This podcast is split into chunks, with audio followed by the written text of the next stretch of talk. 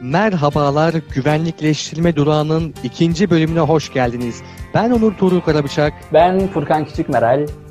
Bugün sizlerle Arap dünyası yaklaşımının ne olduğunu anlamaya çalışacağız. Furkan, Arap dünyası yaklaşımının özellikleri nelerdir? Bu yaklaşımı kim başlatmış, kimi neye karşı nasıl korumak istiyor? Evet Onurcuğum teşekkür ediyorum öncelikle sorun için. Şöyle başlayalım. Arap dünyası yaklaşımını temelde Mısır'ın 1952'de darbeyle başa gelen Cumhurbaşkanı olan Cemal Abdülnasır başlatmıştır. Ee, özellikleri şöyledir. Öncelikle bir güvenliğinin savunulması gerektiği yani security referent olarak adlandırılan literatürde kitle muhayyel bir kitle. Nedir bu? Arap dünyası. Yani diyor ki Arap dünyasının güvenliğini Arap olmayanlara karşı savunacağız. Ve bu bir antistatiko culuk özelliği taşıyor. Şu bakımdan bölgede var olan güçlü büyük devletler var. Bu Amerika Birleşik Devletleri olsun, e, Birleşik Krallık olsun. Bunların bölgeye olan daimi müdahalelerine karşı e, Arap devletlerinin kendi egemenliklerini kazanıp bu egemenlik üzerinden dış müdahaleyi engellemeleri temel hedef. Yani böyle bir çerçeveye oturtuluyor. Aynı zamanda da antikolonyal talepleri vardı Arapların. E, bu antikolonyal talepler üzerinde yani o sosyal taban üzerinde yükseldi diyebiliriz. Yani Cemal Abdülnasır'ın çok ciddi bir hem Mısır'da e, hem de diğer Arap ülkelerinde desteği vardı. Bu özelliklere sahip. Bir de şöyle bir şey var. Araplar Arap olmayanlara karşı gibi e, daha çok konuşuluyor. E, şöyle de bir iç yüzü var Arap dünyası yaklaşımının. Önce Arap devletleri kendi egemenliğini sağlamak için daha doğrusu kendi içlerinde dış müdahaleyi çağıran bazı devletler var. Nedir bunlar mesela? İşte Cemal Abdülnasır Suudi Arabistan'a ne diyor? Gericiler diyor. Emperyalist, emperyalistlerin uşakları diyor tabiri caizse. Şimdi e, baktığımız zaman ilk bölümde ne konuşmuştuk? Bir e, radikal Arapçılar vardı bir tarafta, diğer tarafta da gelenekselci e, monarşiler vardı. E, aynı zamanda bir iç mücadele de var burada. Yani nedir? Radikalciler e, gelenekselcileri yenmeli, daha sonra halkın e, egemenliğine dayalı yönetimler oluşturulmalı ve bu halkın egemenliğine dayalı yönetimler dışarıdan Batılıların müdahalelerine karşı koymalı. Genel olarak süreç bu şekilde ilerlemeli diye söyleniyor. Ha, ama şöyle bir detayı da atlamamak gerek. Yani Turan tipi hani hemen birleşelim tarzı bir fikir değil bu Cemal Abdülnasır'ınki. Yani diyor ki Arap devletleri ayrı ayrı devletler oluş, oluşturmalı ayrı ayrı kendilerine e, hakimiyet alanları oluşturduktan sonra bu devletler bir araya gelmeli ama teritoryal olarak değil. E, fikir olarak bir araya gelmeli ve atıyorum Avrupa Birliği tarzı bir e, birlik oluşturmalı ve bu işin en son raddesi belki tek bir Arap devleti oluşturmaktır. Yani öyle hemen koşuşturup e, Arap tek bir Arap devleti kuralım gibi bir fikir yok ortada. Bunu da belirtmiş olalım. Şimdi şöyle de bir şey var. Arap dünyası. Arapların hepsi Müslüman değil. Arapların hepsi aynı Arap lehçesini konuşmuyorlar. Evet. Değil mi? Hristiyan Araplar da var. Keldanileri biliyoruz mesela Mısır'da. Onların buna e, reaksiyonu neydi? Açıkçası şöyle açıklamak gerekiyor. Cemal Abdülnasır bu fikri ortaya attığında zaten bu fikrin ciddi bir alıcısı vardı. Yani Abdülnasır zaten seküler bir adam ve sahip olduğu, oluşturduğu politika da aslında seküler bir politika. Yani din üzerinden atıyorum Hristiyanlar din üzerinden karşı çıkmaz bu politikaya. Bir de şöyle bir şey var. Zaten o tarihlere gelindiğinde Mısır'da ve diğer Arap Arap ülkelerinde büyük oranda Arap milliyetçiliği yerleşmişti. Seküler düşünceler de çok ciddi bir salının ortamı bulmuştu, bir özgürlük ortamı bulmuştu denilebilir. Dolayısıyla bu ortamda Cemal Abdülnasır'a çok fazla itiraz edilme şansı bulunmadı. Çünkü zaten darbeyle askeri güçle gelen bir adam üstüne üstlük halkın da desteğini almış. Yani sen bir Hristiyan olabilirsin, Hristiyan bir Arap milliyetçisi olabilirsin ve Hristiyan bir Arap milliyetçisi Cemal Abdülnasır'ı rahat bir şekilde destekleyebilir. Böyle bir durum vardı ortada. Diğer Arap devletlerinde de şöyle bir sıkıntı vardı. Yani politikasının sahip olduğu güvenlik görüşünün dinle çok uzaktan yahut yakından çok fazla bir alakası olmaksızın Arap milliyetçiliği üzerine kurulu bir şey olduğu için daha ideolojik temelliydi ve Arap milliyetçiliği de diğer devletlerde de geniş, geniş toplumlara ulaşabildiği için çok fazla bir kendisine karşı tepki oluşmadı halkta. Ancak elit seviyesinde işte Suudi Arabistan olsun, Irak olsun vesaire devletlerden tepki geldi ama bunlar da elit seviyesinde kaldı. Peki o zaman istersen Arap dünyası yaklaşımının tarihine şöyle bir göz atalım. Cemal Abdülnasır iktidara geldikten sonra olmak üzere 1952'ye gidelim. Evet şimdi şöyle oluyor. Bu darbeden sonra 1952'de Cemal Abdülnasır geliyor gelmesine ama yani 1952'den sonra işte hemen hadi Arapçı olalım demiyor. Çünkü şöyle bir ortam var. Yani Arapçılığı önce bir yayması, bir kuvvetlendirmesi, halk tabanına indirmesi lazım. Çünkü kendisi popular legitmesi yani halk desteğine başvurarak her işini yapacağını iddia ediyor. Dolayısıyla kendi fikirlerini de önce halka bir yayması lazım ve bunun için de doğru bir ortam olması lazım. Ancak bu doğru ortam ona hemen gelmiyor. 1955'te rast geliyor ve 1955'te biz üç önemli olayla rastlaşacağız. Nedir bunlar? Birincisi Bağdat Paktı. Bağdat Paktı biz birinci programda anlatmıştık zaten Bağdat Paktı'nı. Bu pakta işte Orta Doğu'da Arap devletlerinden yalnızca Irak katılıyor bu pakta ve yalnızca Irak'ın katılmasının temel sebebi de aslında Mısır'ın tavrı bu konuda. Mısır diğer Arap devletlerine baskı uyguluyor. Şimdi bu tam Bağdat Paktı 1955 Şubat'ında imzalanmadan önce işte Irak'ta Nuri El Said yönetimi bunun işaretlerini veriyor zaten. Hani biz Arap devletlerine dayanamayız. Bizim ayakta kalabilmek için Batı devletlerinin müttefikliğine ihtiyacımız var şeklinde kendisi Orta Doğu yaklaşımında olduğunu belirten bir açıklamada bulunuyor zaten. Bunu gördükten sonra Nuri El Said'i de ikna edemeyince Cemal Abdülnasır şöyle bir yola başvuruyor. Biz o zaman kendi politikamızı tüm Orta Doğu'ya yayacağız. Nasıl yayacağız? Burada önemli şeyler var. Voice of Arabs, Arapların sesi, radyosuyla tüm Arap dünyasına kendi sesini duyurmaya başlıyor. Öncelikle ve Irak'a karşı, Nuri El Said'e karşı çok ciddi saldırılara, propagandalara başlıyor. Yani Irak haindir, emperyalistlerin uşaklarıdır, Amerika'ya çalışıyor, İngiltere'ye, Birleşik Krallığa çalışıyor şeklinde açıklamalarda bulunuyor ve bu çok büyük tabii ki yankılar uyandırıyor. Çünkü Mısır Arap dünyasının ağabeyi. Aynı zamanda işte Ümmü Gülsüm'dür, Mısırlı öğretmenlerdir vesaire. Ümmü Gülsüm bir ünlü Arap sanatçı. Bunlar kullanılıyor. Mısırlı öğretmenler de bu çok ilginç bir örnek. Mısırlı öğretmenler diğer Arap devletlerine gönderiliyor normalde öğrencileri eğitmeleri için. Çünkü diğer Arap devletleri henüz yani kurumsallaşamamışlar. Ama bu Mısırlı öğretmenler Cemal Abdülnasır'ın fikirlerini yayıyor orada çocuklara. Ve yani bir süre sonra bu Mısırlı öğretmenler de zaten Arap dünyasında bir sorun oluşturmaya başlayacak. Mısır'da seküler eğitim kurumlarının diğer Arap ülkelerine önce olmasının sebebi Kavalalı Mehmet Ali Paşa. Onun reformlarından ilk bölümde bahsetmiştik. Evet, evet. Evet, Abdülnasır'ın öğretmenleri misyonerler olarak kullanması çok çok enteresan. Gerçekten iktidarın kendi sanatçılarını yaratıp yine Alişan'ın, Demet Akalın'ın versiyonları olması enteresanmış. Evet devam edelim. 1955'te ee, iki diğer önemli olayımız daha var. Bunlardan bir diğeri Nisan ayında. İşte tanıyorum 19-25 Nisan arasında 1955 Nisan'ında Bandung Konferansı gerçekleşecek. Nedir bu Bandung Konferansı? Önce biraz açalım. Bandung Konferansı 3. Dünya ülkelerinin komünist bloğa yahut da Batı bloğuna katılmak istemeyen 3. Dünya ülkelerinin kendi seslerinin duyulmasını sağlamak için yaptıkları bir konferanstı. Aslında başlarda Cemal Abdülnasır bu konferansa katılmayı çok da sıcak bakmıyordu açıkçası. E, çünkü kendisine faydalı olmayacağını düşünüyordu. Ama o dönem sanıyorum Cevherler Nehru onu ikna ediyor. Nehru'nun ikna ettikten sonra Cemal Abdülnasır bu konferansa gidiyor. Nehru Hindistan'ın lideri bu arada. Evet ikna edildikten sonra konferansa gidiyor ve konferansta iyi bir performans ortaya koyuyor diyelim ve 3. dünya ülkelerinin lideri olma potansiyeli gösteriyor. Öncelikle burada bir parlama yaşıyor Cemal Abdülnasır ve burada yaşadığı parlama ilerleyen zamanlarda yapacağı işlerin de temeli olarak burada bir diskurunu kuruyor. Üçüncü olayımız da şu. Yine aynı yıl içerisinde Çekoslovakya ve Mısır'ın silah anlaşması oluyor. Bu da nasıl? Cemal Abdülnasır silah istiyor Amerika Birleşik Devletleri'nden. Ancak Amerika Birleşik Devletleri silah olsun ya da işte Asvan Barajı'nın yapımı için fon olsun. Bunlar için öncelikle diyor ki sen gel benim klanıma, Batı takımına katıl ve bunun karşılığında ben sana hem Asvan Barajı'nın yapımı için para vereceğim hem silah vereceğim. Tabii ki Cemal Abdülnasır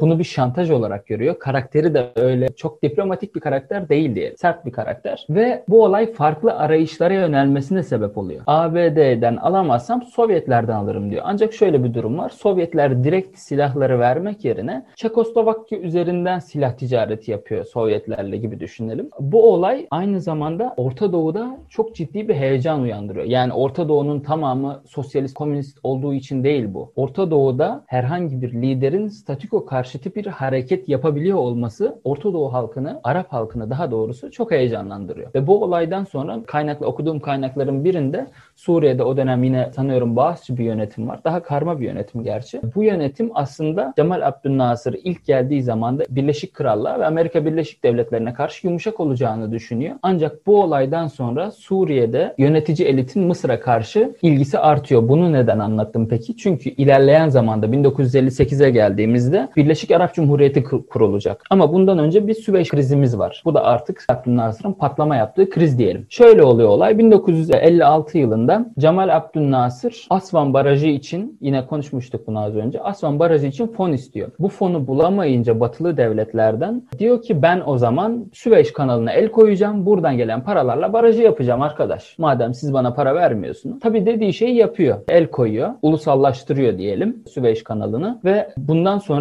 İngiltere, Fransa bir plan üzerinde çalışıyorlar İsrail'i de dahil ederek. Hedef şu. İsrail Mısır'a saldıracak ve Sina Yarımadası'nı rahat bir şekilde ele geçirecek. Plan bu şekilde. Ve İngiltere ve Fransa da araya girecek ve Süveyş kanalında askerlerini konumlandıracak. Hem İngiltere ve Fransa Süveyş'i tekrar ele geçirecek. İngiltere ve Fransa diyor ki hani biz bu operasyonla Süveyş kanalına konarız, tekrar ele geçiririz. Sina Yarımadası'nı geri kalanında doğu kısmını da Süveyş'in İsrail almış olur. Böylece biz Mısır'a yaptığının bedelini ödetmiş oluruz ve bir daha başını kaldıramaz diye düşünüyorlar. Ama hesap etmedikleri bir şey var. O da Amerika'nın ve Birleşmiş Milletler'in alacağı tutum. Bu operasyon başladıktan sonra Amerika Birleşik Devletleri tepki gösteriyor. İngiltere, Fransa ve İsrail üçlüsüne ve geri çekilmelerini talep ediyor ve olaylar gerçekleştikten sonra da bu üç ülke geri çekilmek zorunda kalıyor. Aslında burada evet. Neden ABD hop hop çekiyor bunlara? Çok güzel bir soru. Çünkü bu üç ülkenin Batı İttifakı ülkeleri olarak düşündüğümüz zaman Mısır'a saldırması Mısır'ı Sovyetlerin eline itecek diye düşünüyor. Ve Mısır gibi Orta Doğu'nun ağabeyi, Arapların ağabeyi olan bir ülkenin komünizmin eline düşmesi, diğer Arap devletlerinin de Orta Doğu'nun da Amerika'nın elinden çıkmasına ve onların da komünizme yönelmesine yol açabilir. Yani bir nevi işte bizim Asya'da gördüğümüz domino teorisinin Orta Doğu'da olabileceğini düşünüyorlar diyelim. Yani aslında Cemal Abdülnasır'ın burada yaptığı herhangi bir iş yok. Kendisinin dışında ilerliyor olay.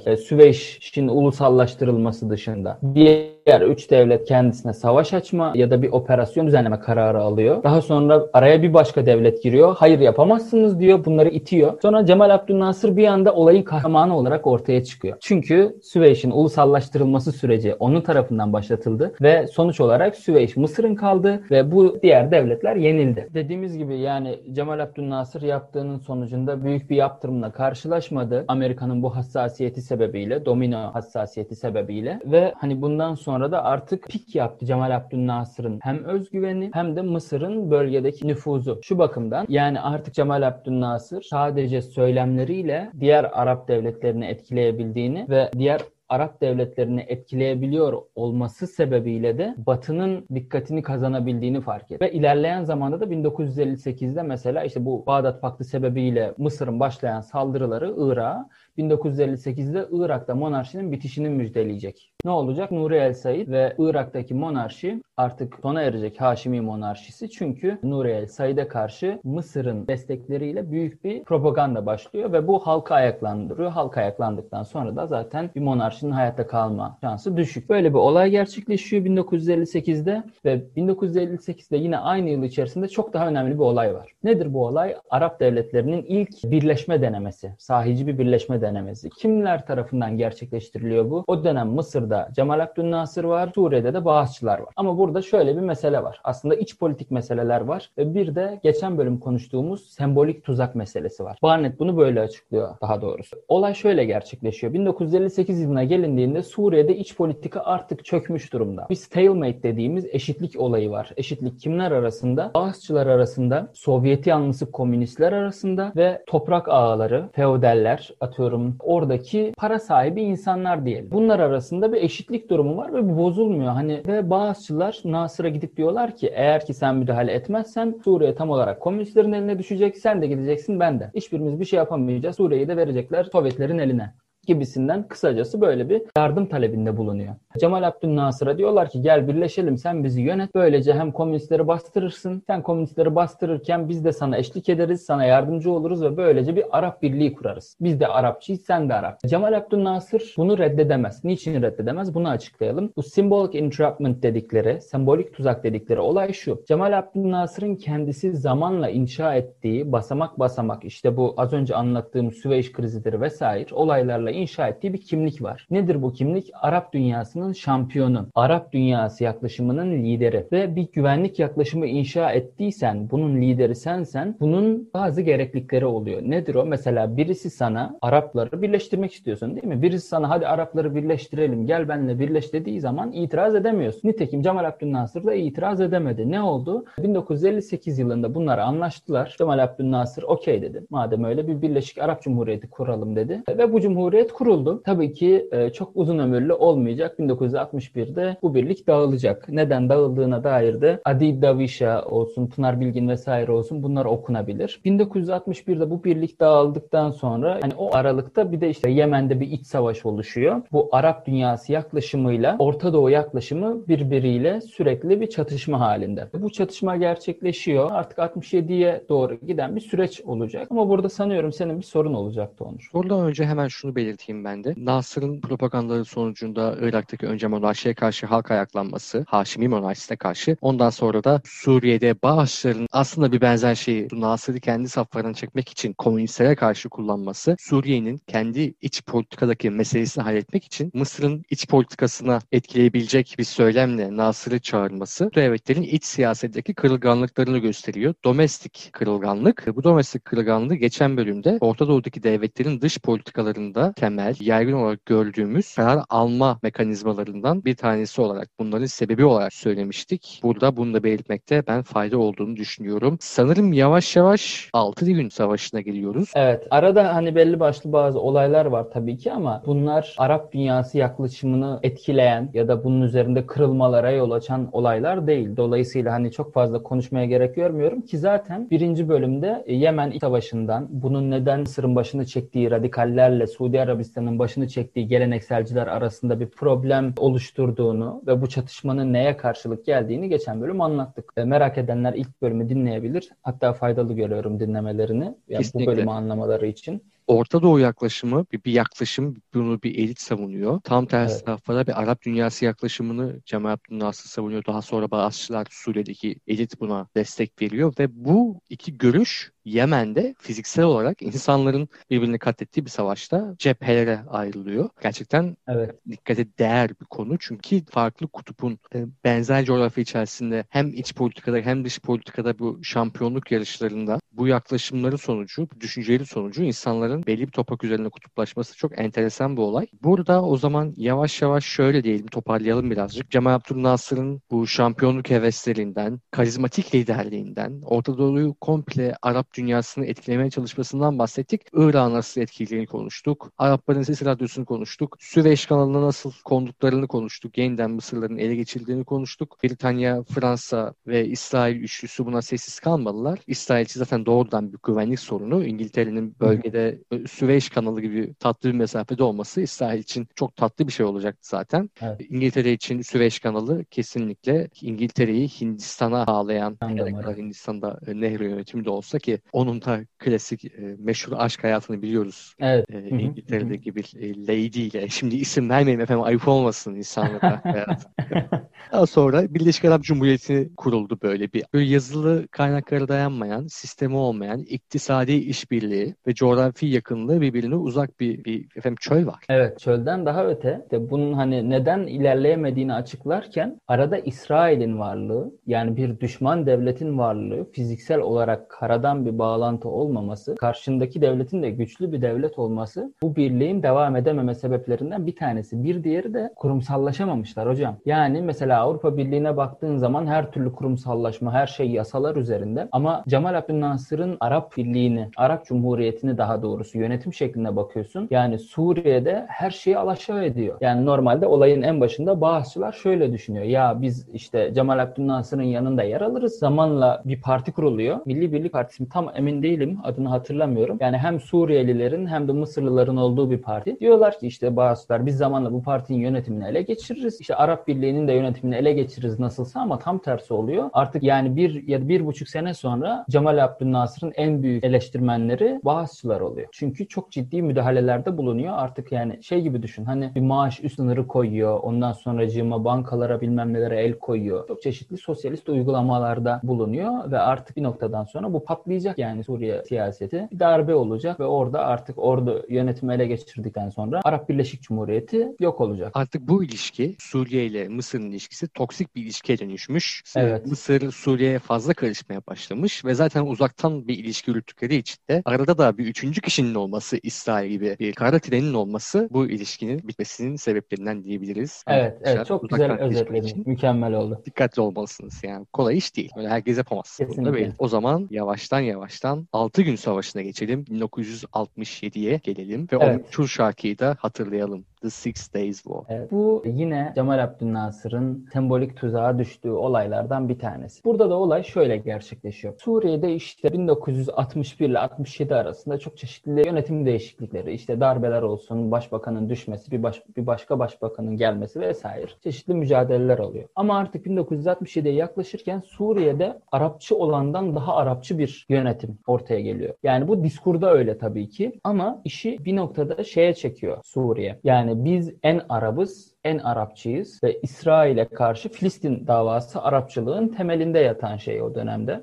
Filistin davasını en iyi biz savunuruz. İsrail'le biz en iyi biz çatışırız. Ve imkanları olmadığı halde İsrail'le çeşitli çatışmalar yaşıyorlar. Ve Mısır'ı da kendi yanlarında yer almaya zorluyorlar. Nedir burada yine sembolik tuzak dediğimiz şey ne? Ya Mısır'a diyor ki sen ne biçim Arapsın? Gelip beni savunsana İsrail'e karşı. Sen Filistin davasını savunmuyor musun? Şimdi böyle dediğin zaman karşındaki de rasyonalizmden ziyade eğer ki kendi inşa ettiği sembollere daha çok adamışsa hayatını ister istemez senin yanında yer alacak. Ve 1967 Savaşı'na giden yolda işte arada normalde Birleşmiş Milletler askerleri var. Nasır önce Birleşmiş Milletler askerlerine çıkın diyor. Ama bu şöyle bir şey. Aslında Nasır bunu yaparken yani en azından okuduğum bir kaynaktaki yoruma göre bunu yaparken aslında Birleşmiş Milletler'in bunu yerine getirmemesini ümit ediyor. Yani diyor ki hani ben bunu söyleyeyim ama Birleşmiş Milletler aradan çekilmesin. Böylece hem ben diskur olarak görevimi yerine getirmiş olayım hem de savaşa girmemiş oluruz İsrail'le diyor. Ama Birleşmiş Milletler önce aradan çekiliyor. Daha sonra Nasır'ın yaptığı bu hareket İsrail tarafından çok ciddi bir tepkiyle karşılaşıyor. İsrail'in nasıl bir tepki vereceğini çok ölçemiyor açıkçası önce Cemal Abdülnasır ve Tiran boğazını kapatıyor ve bu İsrail için artık bardağı taşıran son damla oluyor. Tiran boğazı kapatıldıktan sonra İsrail'de İsrail sessizce yaklaşan fırtınanın ilk planlarını yapıyor ve bir sabah kalkıyoruz bakıyoruz ki Suriye'nin ve Mısır'ın hava filoları İsrail tarafından yok edilmiş. Böylece 1967'de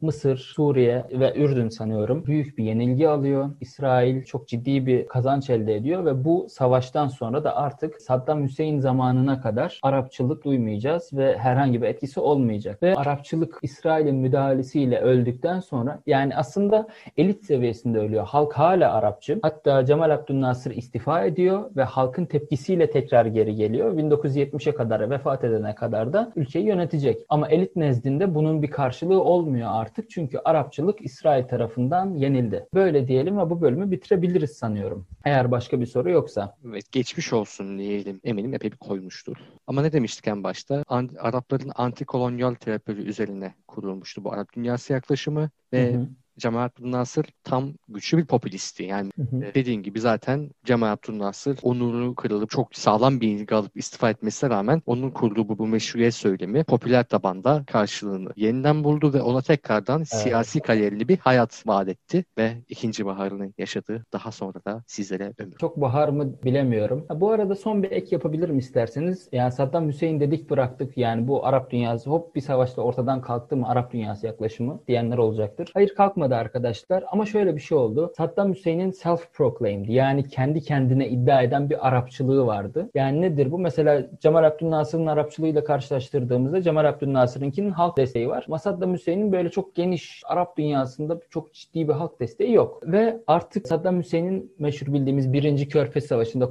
Kuveyt'i işgal ediyor. Kuveyt'i işgal etmesini Arapçılığına dayandırıyor ve Arapçılığa dayandırarak Kuveyt'i işgal ediyor olması aslında öldürücü ayı sarılışı dedikleri literatürde bir şey oluyor. Yani sen aslında Arapçılığa sarılıyorsun seni kurtarması için ama sen o hareketi yaparak Arapçılığı öldürüyorsun. Böylelikle artık Arap dünyası yaklaşımı neredeyse canını vermiş oluyor. Birinci Körfez Savaşı'yla. Artık o olaydan sonra da çok fazla biz Arapçılık duymayacağız. Arap dünyası yaklaşımı yavaş yavaş tarihin toz raflarına karışacak. Arapçılık bitmiş arkadaşlar. Arapçılık ölmüş.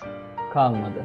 Kalmadı yani. Yani Küveyt'e saldırması, bunu bu kadar bahane etmesi, daha sonra eline hiçbir şey geçmemesi ne diyelim arkadaşlar yazık olmuş. Siz siz olun. Ne uzaktaki sevgilinize toksiklik yapın ne de etrafınızdaki insanlara böyle durup durup bir şeyler üzerinden saldırmaya kalkmayın. Sonucunda evet. kendi geçerliliklerinizi, bahanelerinizi yok etmiş oluyorsunuz. Sabahları derslere kalkmayı da unutmayın. Bizi dinlediğiniz için, bize tahammül ettiğiniz için çok teşekkür ederiz. Teşekkürler.